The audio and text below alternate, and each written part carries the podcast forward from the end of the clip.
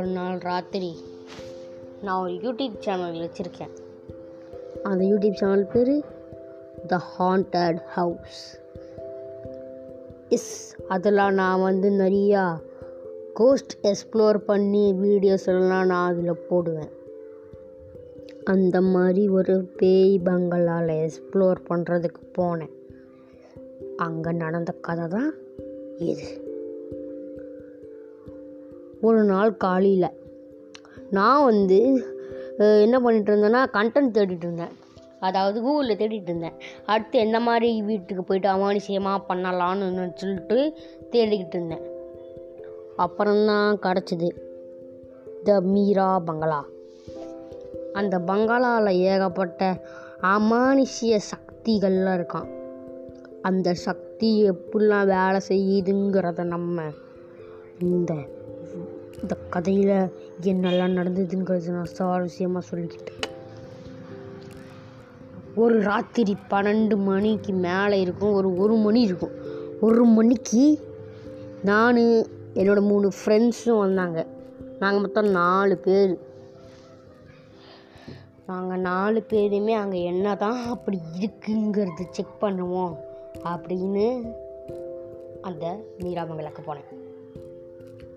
அங்கே ஒரு கேம் விளையாண்டோம். பேய் கேம் ஒரு ஒரு விஷயத்தை நம்ம எழுதி நீ இங்கே தான் ஐக்கியா அப்படின்னு எழுதி நம்ம கேண்டிலில் வச்சு ஒரு கதவை சாத்தி கீழே இருக்கிற ஓட்டை கதவு கீழே இருக்கிற ஓட்டையில் அதை உள்ளே விட்டோம்னா அடுத்த நாள் காலையில் அது நமக்கு திரும்ப வரும். ஒரு லெட்டராக வரும்.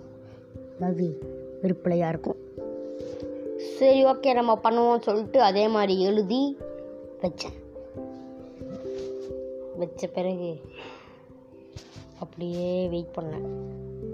காலையில் ஆகுமான்னு. அப்புறம் தான் ரூலை மறந்துட்டேன். காலையிலலாம் இல்லை இப்போ தான் வரும்னு சொல்லிட்டு ஒரு யூடியூப் சேனலில் பார்த்துருக்கேன். ஸோ இது இப்போ வருமா அப்போ வருமான்னு ரொம்ப நேரமாக வெயிட் பண்ணிட்டு இருந்தேன்.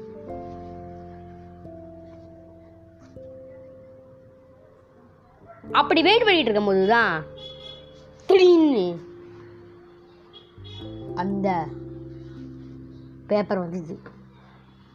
அந்த பேப்பரை பார்த்த உடனே அதில் என்ன தான் அப்படி பெருசாக இருக்கும்னு சொல்லிட்டு அதில் பார்த்தா ஹேம் ஹியர் ஃபைன் மீ அப்படின்னு எழுதிருந்துச்சு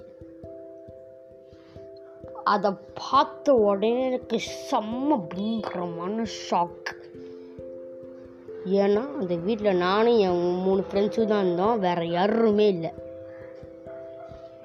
இப்போ அது யாராக இருக்குன்னு சொல்லிட்டு நான் யோசிச்சுட்டு இருக்கும் போது என் ஒரு ஃப்ரெண்டு ஆடு கத்துறான். என்னன்னு திரும்பி பார்த்தா அவனை காணோம். ஐயோ அவனை காணமேன்னு சொல்லிட்டு அப்படியே இன்னொரு ஆணை கேட்குது என் இன்னொரு ஃப்ரெண்டை காணும். அவனும் ஆணை கத்தி போயிட்டான். இப்போ இருக்கிறது நானும் என் ஃப்ரெண்டும் தான். என்னோட கடைசி ஃப்ரெண்ட் நான் மூணு ஃப்ரெண்டில் ரெண்டு ஃப்ரெண்டு போயிட்டான். ஒருத்தன் தான் இருக்கான். அவனும் நானும் நாங்கள் ரெண்டு பேரும் மட்டும்தான் இருக்கோம். தனியாக இருக்கோம். அப்புறம்தான் அந்த டோருக்கு அந்த பக்கம் ஒரு சத்தம் கேட்குது என்னதுண்ணா?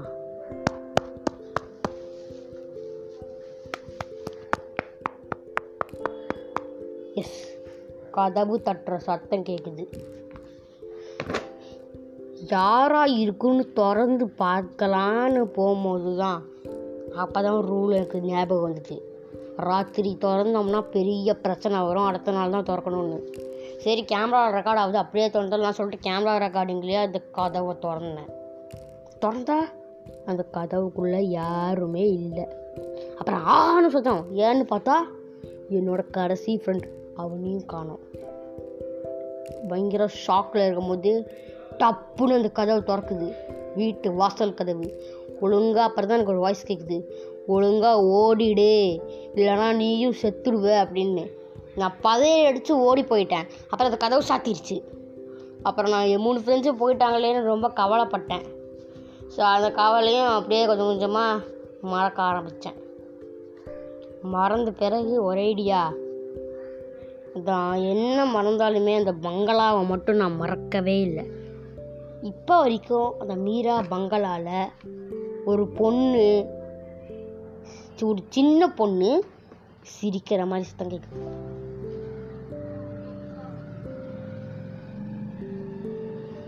இதெல்லாம் யாராக இருக்கும்? உங்களுக்கு தெரிஞ்சதுன்னா மறக்காம சொல்லுங்க. என்னோட யூடியூப் சேனலில் சொல்லுங்க. நன்றி வணக்கம். இந்த மாதிரி பல ஸ்டோரிகள் கேட்கணும்னா நம்மளோட ஹாரர் தமிழ் பேஜை ஃபாலோ பண்ணுங்கள் தேங்க்யூ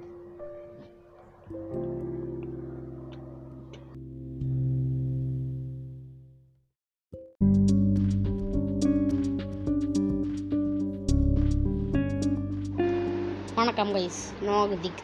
எனக்கு கொஞ்சம் உடம்பு சரியில்லாதனால நம்ம ஒரு கொஞ்ச நாளைக்கு நம்ம ப்ராட்காஸ்ட்டில் ஸ்டோரி அப்லோட் பண்ணல. ஸோ இப்போ நான் திரும்ப வந்துட்டேன். இன்றைக்கி நம்ம பார்க்க போகிற கதை என்னென்னா த ஹாரர் டாக்ஸி ஒரு நாள் நைட்டு எனக்கு ரொம்ப பசிச்சுது. சரின்னு சொல்லிட்டு சாப்பிட்டேன். நான் அப்போது நான் வந்து என் ஸ்கூலில் இருந்தேன் என் ஸ்கூல் கேன்டீனில் போயிட்டு நான் வந்து சாப்பிட்டேன். சாப்பிட்டு முடிச்சுட்டு சரி நம்ம ஸ்கூலில் போய் உட்காரலாம் சொல்லிட்டு ஸ்கூலுக்கு போய் இருக்குதா அங்கே எல்லாம் லீவ் விட்டாங்க. எல்லாமே போயிட்டு இருந்தாங்க. சரி எல்லாம் போயிட்டாங்க அப்படியே நம்மளும் போயிடலாம் சொல்லிட்டு என்னோட பேக்கெல்லாம் எடுத்துகிட்டு போனேன். நான் வரும்போது ஒரு ஆட்டோவில் தான் வந்தேன். இப்போ போகும்போதும் ஒரே ஆட்டோவில் தான் போகணும். ஆனால் நான் போனது லேட் நைட்டு பன்னெண்டு மணி. அப்போ தான் நான் ஸ்கூலை விட்டே நான் யோசித்தேன் என்னடா இது வழக்கமாக ஆறு மணிக்கு விடுவாங்க நீங்கள் பன்னெண்டு மணி யோசித்த பிறகு தான் எங்கள் ஸ்கூலில் ஒரு ஷோ நடத்துனாங்க. அப்போ தான் எனக்கு ஞாபகம் வருது. புத்துவ கழகத்தில் அப்போ தான் எனக்கு ஞாபகம் வருது. நம் நாங்கள் வந்து இந்த ஸ்கூலில் ஒரு ஷோ நடத்தினோம். அங்கே அப்படியே பன்னெண்டு மணி வரைக்கும் இருக்கும். ஆ அப்படின்னு ஒரு ஷோ சரி நடத்திட்டு அப்படியே கிளம்பலான்னு சொல்லிட்டு பன்னெண்டு மணிக்கு கிளம்பிட்டேன்.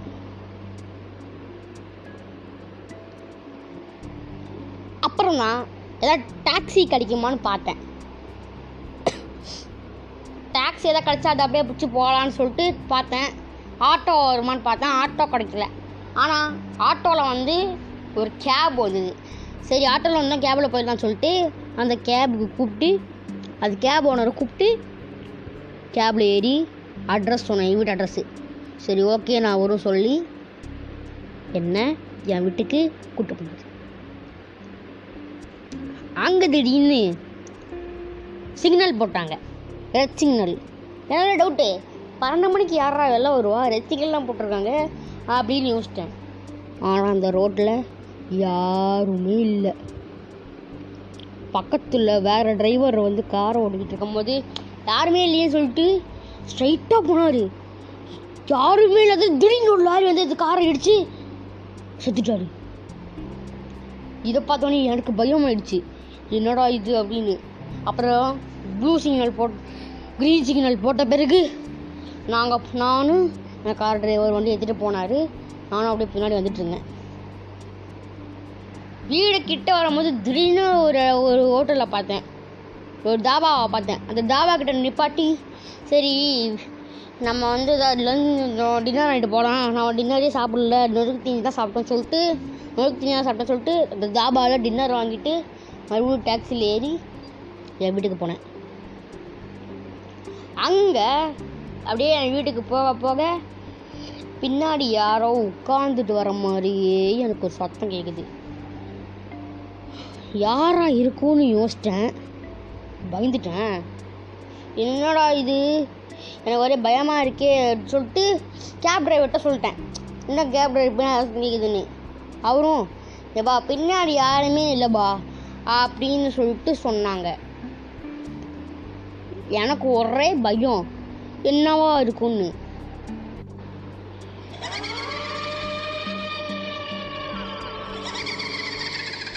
இப்படின்னு ஒரு சத்தம் கேட்டுது. அப்படி ஒரு காரு என் காரு மேலே எங்கள் காரு மேலே மோதி அது டாக்ஸி டிரைவருக்கு அடிப்பட்டு பின்னாடி அந்த கார் அப்படியே நொறுங்கி கீழே விழுந்துருச்சு. நான் பயந்துட்டேன். என்னடா இது? நம்ம மோத வந்த கார் கீழே விழுந்துச்சுன்னா பயந்துட்டேன்? அப்புறம்தான் நான் எனக்கு ஆக்சிடென்ட் ஆனதுல பின்னாடி போன உடனே பின்னாடியில் இருக்கிற சீட்டில் ஏதோ கையை நான் தொட்டுட்டேன். என்னது கையா? அப்படின்னு திரும்பி பார்த்தேன். திரும்பி பார்த்தேன்னா அங்கே யார் இருந்தா அப்படின்னு திரும்பி பார்த்த உடனே பயந்துட்டேன். ஏடா பயந்தேன்னு நீங்கள் கேட்டிங்கன்னா இவ்வளோ நேரம் நான் ட்ராவல் பண்ணிக்கிட்டு இருந்த அந்த கார் டிரைவர் தான் பின்னாடி இருந்தார்.